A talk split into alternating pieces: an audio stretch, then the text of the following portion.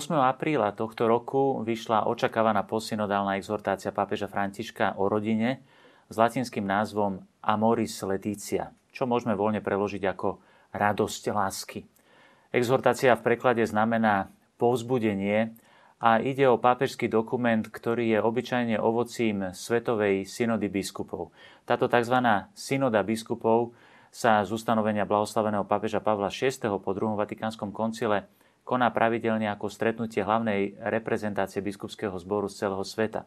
Aby sa biskupy z celého sveta spolu s pápežom zamýšľali nad konkrétnymi aktuálnymi otázkami zo života církvy a aby pápežský úsudok o dianí e, v církvi a o potrebách pastoračných mohol byť obohatený pohľadom biskupov z celého sveta.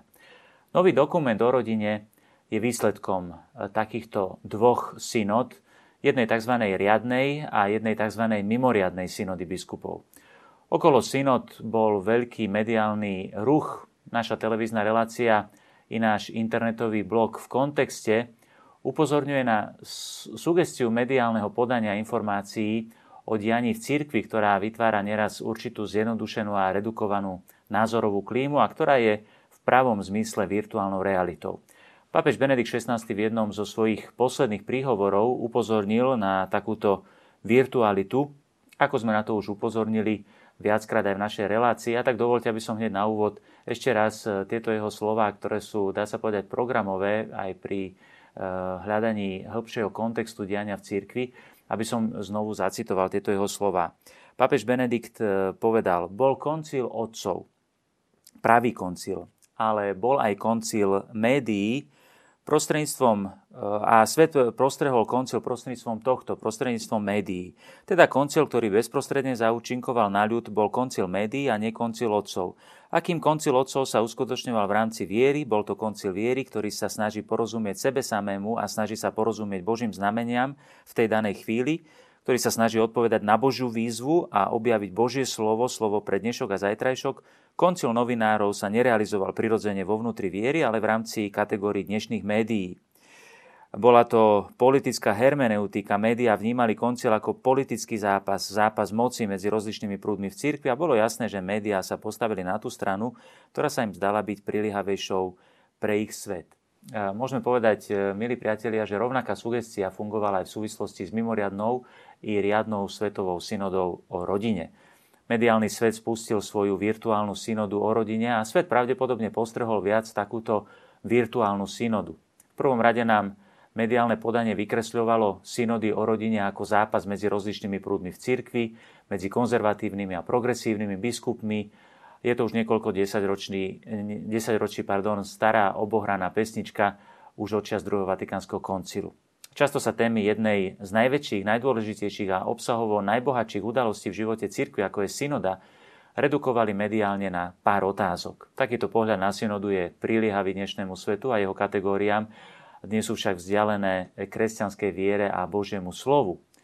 Niekedy vyznevali e, isté články, dokonca až komicky, keď napríklad e, istý novinár v jednom prípade písal o tom, či rozvedení a znovu zosobášení majú dostať oplatku alebo nie keďže nemal celkom jasno ani v tom základnom, a síce čo je to vlastne Eucharistia pre katolíka.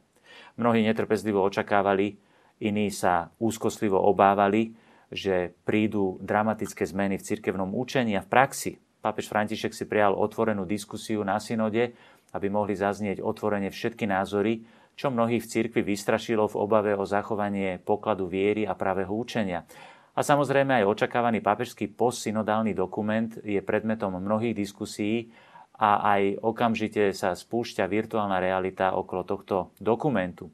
Mnohí už ho hodnotia bez toho, aby si ho prečítali a snažili sa mu porozumieť. Kým sa slovenský preklad dostane k nášmu čitateľovi a kým si ho slovenský čitateľ prečíta, prejde veľa času a dovtedy si ako zvyčajne razí cestu virtuálna interpretácia.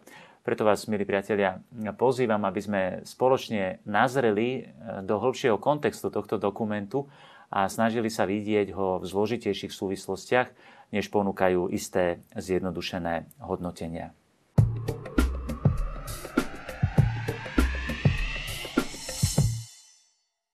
Priatelia, v prvom rade si všimnime kontext dvoch svetových biskupských synod o rodine, ktorých výsledkom je aj spomínaná exhortácia pápeža Františka s názvom Amoris Leticia.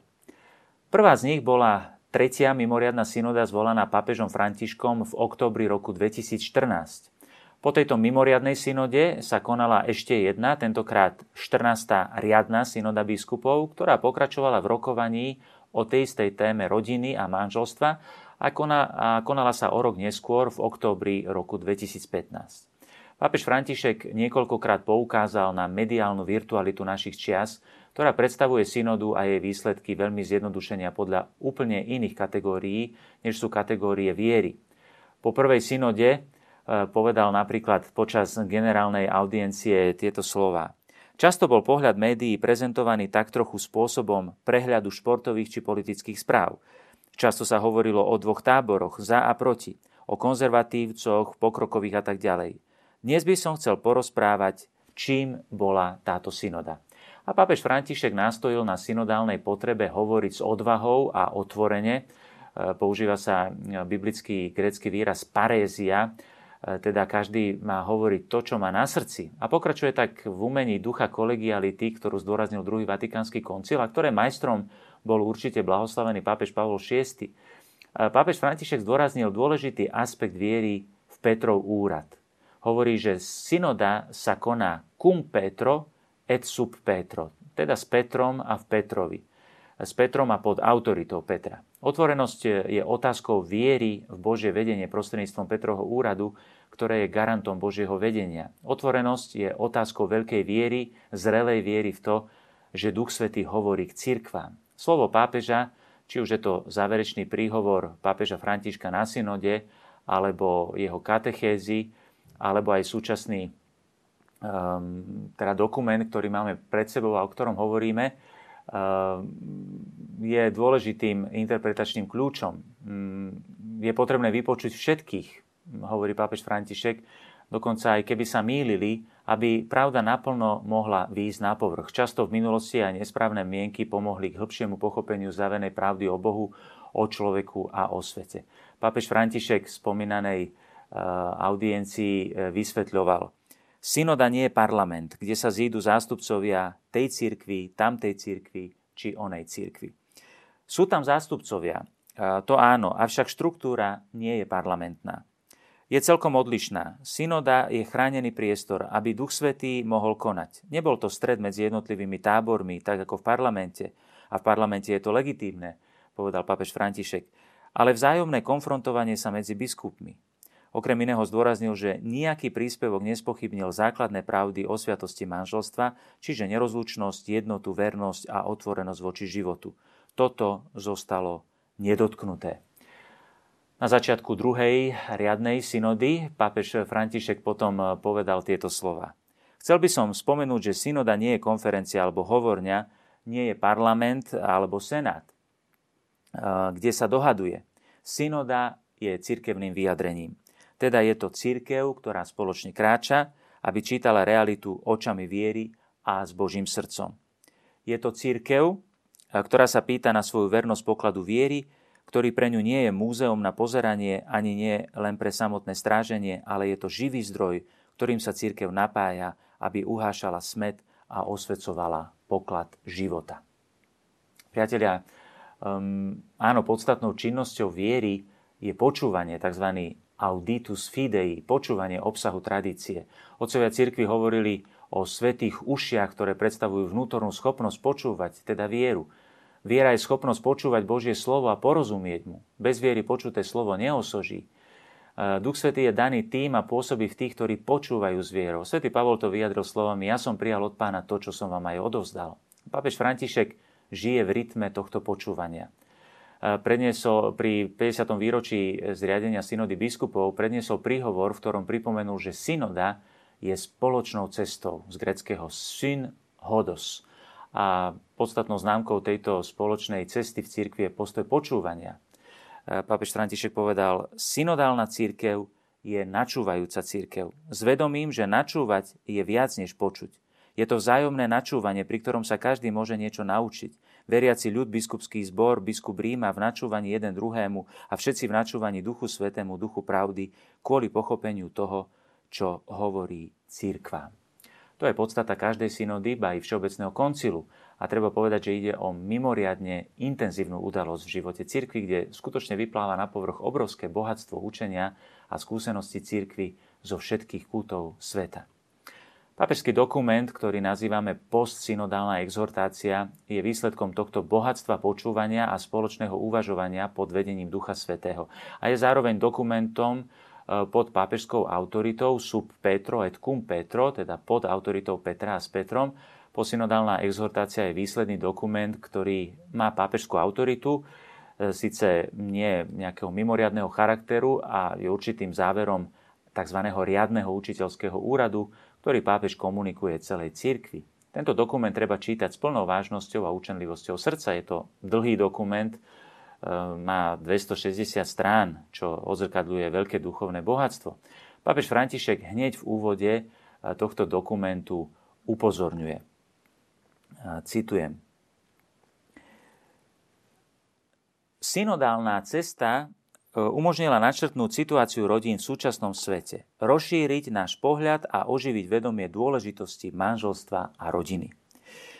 Zároveň zložitosť nadhodených tém nám ukázala nevyhnutnosť pokračovať v slobodnom prehlbovaní doktrinálnych, morálnych, duchovných a pastoračných otázok. Uvažovanie pastierov a teológov, ak je verné cirkvi, ak je čestné, realistické a tvorivé, nám pomôže dosiahnuť väčšiu jasnosť. A potom pripomína, že diskusie, ktoré sa nachádzajú v médiách a v publikáciách a dokonca aj medzi služobníkmi cirkvi, idú od bezúznej túžby všetko meniť bez dostatočného uvažovania a základu, až po postoj, ktorý si nárokuje vyriešiť všetko aplikovaním všeobecných noriem alebo vyvodzovaním prehnaných záverov z niekoľkých teologických úvah. Pápež e, tak hneď v úvode e, tohto dokumentu upozorňuje na dva extrémy e, zjednodušených schém, v ktorých niektorí pozerajú na synody i na záverečný pápežský dokument – Prvým je e, bezúzná túžba všetko meniť. To sú nezdravé tendencie tzv. progresistov, ktorí zabudnú prijať bohatú 2000-ročnú tradíciu církvy a pokúšajú sa vytvárať myslenie oddelené od tohto pokladu, ako by chceli, ako sa vyjadril pápež František, ako keby chceli vynájsť evanielium. Často je to povrchná snaha bez hĺbšieho uvažovania základu. Je to ako nedokysličený organizmus, je svetáctvom, liberalizmom, ktorý upadá do relativizmu myslenia a morálky. Druhým postojom, opačným, je postoj, ktorý si nárokuje vyriešiť všetko aplikovaním všeobecných noriem alebo vyvodzovaním prehnaných záverov z niekoľkých teologických úvah. Ide o panickú poruchu a spúšťačom je obyčajne stres, spôsobuje krče, v našej dobe ten stres spôsobuje masívna sekularizácia, odmietanie kresťanskej viery, jej spochybňovanie, relativizmus v myslení, v morálke. Konzervatívny postoj má nebezpečenstvo upadnúť do muzeálneho konzervovania minulosti, do krčovitej defenzívy, ktorá paralizuje vitalitu cirkvi. Je tiež určitým zjednodušovaním a povrchnosťou, ktorú pápež František nazýva duchovným svetáctvom. O týchto tendenciách sme už hovorili v jednej z predchádzajúcich častí našej relácie. Pápež František v úvode exhortácie upozorňuje práve na bohatý kontext synodálneho počúvania, ktorý dal vznik tomuto dokumentu. E, citujem tieto úvodné slova. E, v každom prípade musím povedať, e, napísal pápež František v tejto exhortácii, že synodálna cesta priniesla veľkú krásu a ponúka mnoho svetla. Ďakujem za toľké príspevky, ktoré mi pomohli uvažovať nad problémami rodín vo svete v celej ich šírke – Príspevky synodálnych otcov, ktoré som počúval s veľkou pozornosťou, sa ukázali ako cený mnohosten, zložený z mnohých oprávnených starostí a čestných a úprimných otázok. Preto som považoval za vhodné zostaviť túto posynodálnu apoštolskú exhortáciu, ktorá by zhrnula príspevky dvoch nedávnych synod o rodine a pridala ďalšie úvahy, ktoré by mohli nasmerovať uvažovanie, dialog a pastoračnú prax a ktorá by zároveň dodala odvahu, podnet a pomoc rodinám v ich úsilí a v ich ťažkostiach.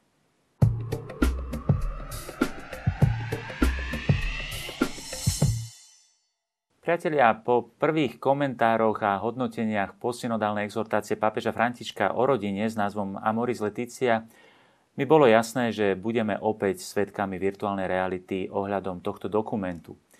Liberálne, liberálne orientované médiá síce správne upozornili na to, že sa nekoná žiadna prevratná a grandiózna revolúcia v učení cirkvi a a že dokument potvrdzuje všetky doterajšie základné pravdy o človeku, o rodine, o manželstve a o sexualite. No zároveň vznikli najrozličnejšie dezinterpretácie tohto dokumentu v zjednodušených schémach.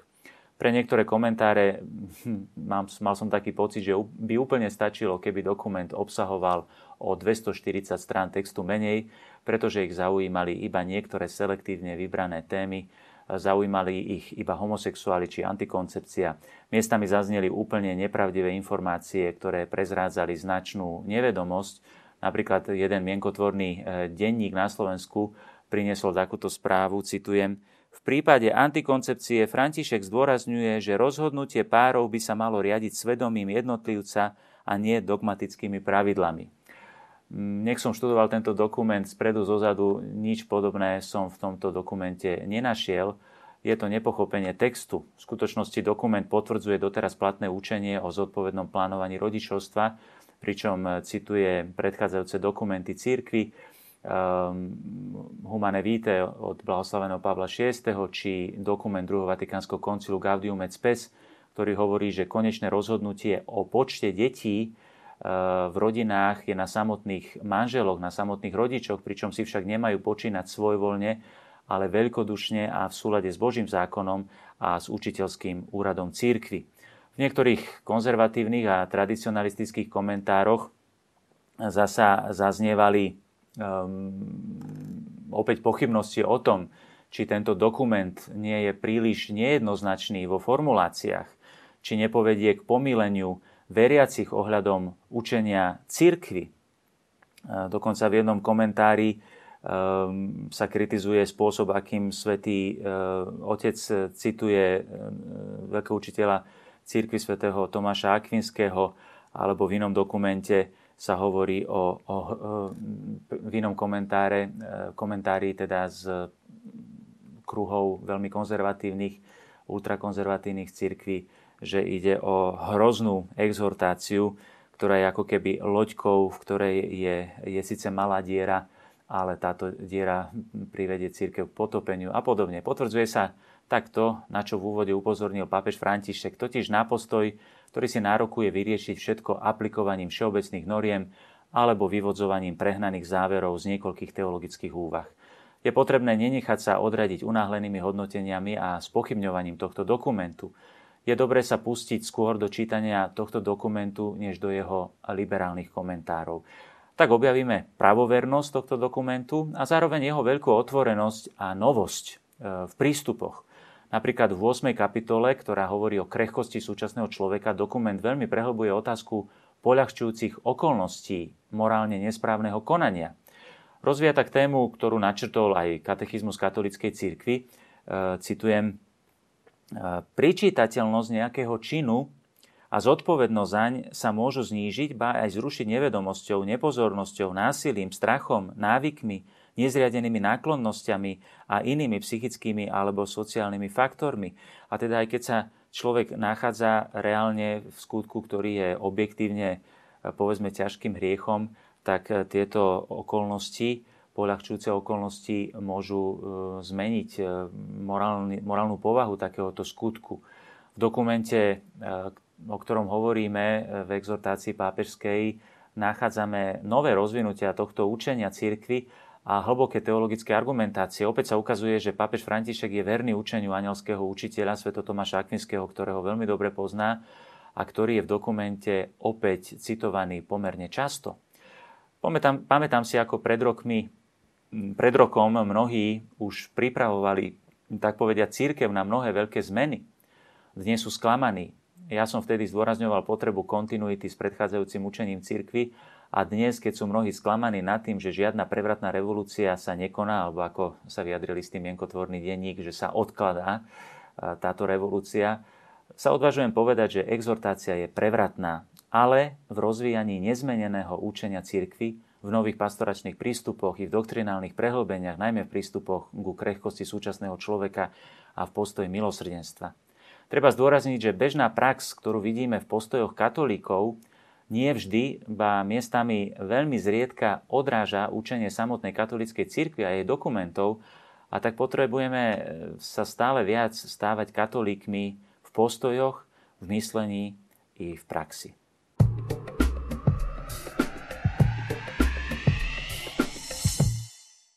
Priatelia, dnešná časť našej relácie v kontexte nechce byť komentárom ani hodnotením nového papežského dokumentu. E, to by veľmi presahovalo naše možnosti aj našu autoritu. Chce byť skôr istým prvým nahliadnutím do tohto vzácného dokumentu, ktorý bude církev v najbližších rokoch čítať, premýšľať nad ním, rozvíjať ho a vovádzať ho na rozličných úrovniach života církvy do praxe chce byť pozvaním k čítaniu tohto papežského dokumentu na rozličných úrovniach e, jednotlivcov i v komunitách. Na pochopenie vývoja cirkvy je teda potrebné seriózne štúdium dokumentov cirkvy, jej textov a to je ťažkosť, ktorú okrem iného pripomenul aj kardinál e, budapešťanský arcibiskup e, Peter Erde v úvodnom príhovore na synode, povedal, že mnohí z našich súčasníkov majú ťažkosť uvažovať logicky a čítať dlhé texty. Dnes chceme práve predstaviť takéto texty, ktorých štúdium nám môže pomôcť lepšie porozumieť hlbokým problematikám, ktoré sú výzvou našich dní, porozumieť učeniu cirkvy, aby sme, sa mohli, aby sme mohli hľadať autentické pastoračné riešenia. Skúsme teda na záver nahliadnúť do samotného obsahu tohto dokumentu. Na obrazovke si môžeme všimnúť eh, jednotlivé kapitoly a ich obsah. Eh, v prvej kapitole nájdeme, teda, ktorá nesie názov Vo svetle slova, nájdeme vlastne rozvinuté biblické učenie o rodine a o manželstve. V druhej kapitole, ktorá nesie názov Realita a výzvy rodín, nájdeme hlbokú analýzu súčasnej situácie rodín, tak ako ju predložili synodálni otcovia, teda biskupy z celého sveta, vo všetkej rozmanitosti rozličných kultúrnych kontextov. V tretej kapitole nachádzame teda kapitolu s názvom Pohľad obratený k Ježišovi, povolanie rodiny. Je to predstavenie učenia církvy o rodine a manželstve, kde sa dá, dá sa povedať, e, nájdeme určité zhrnutie doterajšieho učiteľského úradu a jeho rozvinutia. V 4. kapitole, ktorá nesie názov Láska v manželstve, nájdeme prehlbenie pohľadu na manželskú lásku. V 5. kapitole, e, ktorá nesie názov Láska, ktorá sa stáva plodnou, nachádzame prehlbenie pohľadu na rodičovstvo a skutočne mnohé cenné pastoračné výchovné impulzy, ktoré sú veľmi hlboké. V 6. kapitole niektoré pastoračné perspektívy e, nachádzame témy, ako sprevádzať manželov v ich príprave na manželstvo i počas manželstva. Ocenia túto kapitolu skutočne najmä pastorační pracovníci, aj my kňazi v príprave e, na manželstvo, ale potom aj pri sprevádzaní manželov v prvých rokoch manželstva, ale aj vlastne počas celého života. 7. kapitola nesie názov Posilniť výchovu detí a je to hlboká sonda do problematiky výchovy detí. V 8. kapitole, ktorá nesie názov Sprevádzať, rozlišovať a integrovať krehkosť, nachádzame témy ako postupnosť, téma postupnosti, graduality v pastorácii rodín, témy irregulárnych rodín, rozvedených rodín a podobne, pomoc, pomoc krehkosti, téma milosrdenstva veľmi aktuálna pre tento e, svetý rok milosrdenstva. Napokon 9. kapitola e, nesie názov Manželská rodina spiritualita a je sondou do toho, ako žiť duchovný život v podmienkach rodinného života. Stretávam sa s mnohými, e, ktorí majú manželmi, ktorí hovoria, že ako keby bolo málo takých príkladov tej skutočne rodinnej a manželskej spirituality. Pávež František v úvode exhortácie píše tieto slova. Kvôli bohatstvu dvoch rokov uvažovania, ktoré priniesla synodálna cesta, táto exhortácia sa venuje rozličným štýlom, mnohým rozličným témam. To vysvetľuje jej nevyhnutný rozsah. Ako som povedal, 260 strán.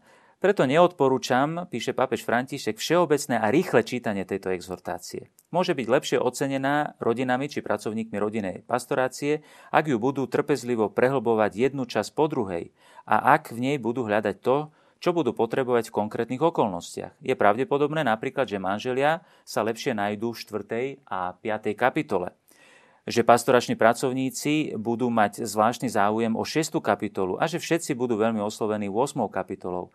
Dúfam, že každý prostredníctvom čítania pocíti povolanie starať sa s láskou o život rodín, pretože oni ako píše pápež František, nie sú problémom, ale hlavne príležitosťou. Priatelia, teším sa na naše ďalšie stretnutia v relácii v kontexte, možno aj pri konkrétnejších témach e, rodiny a manželstva práve vo svetle spomínanej exhortácie Amoris Letícia. Vaše podnety nám môžete aj naďalej zasielať na uvedené kontakty. Dovidenia.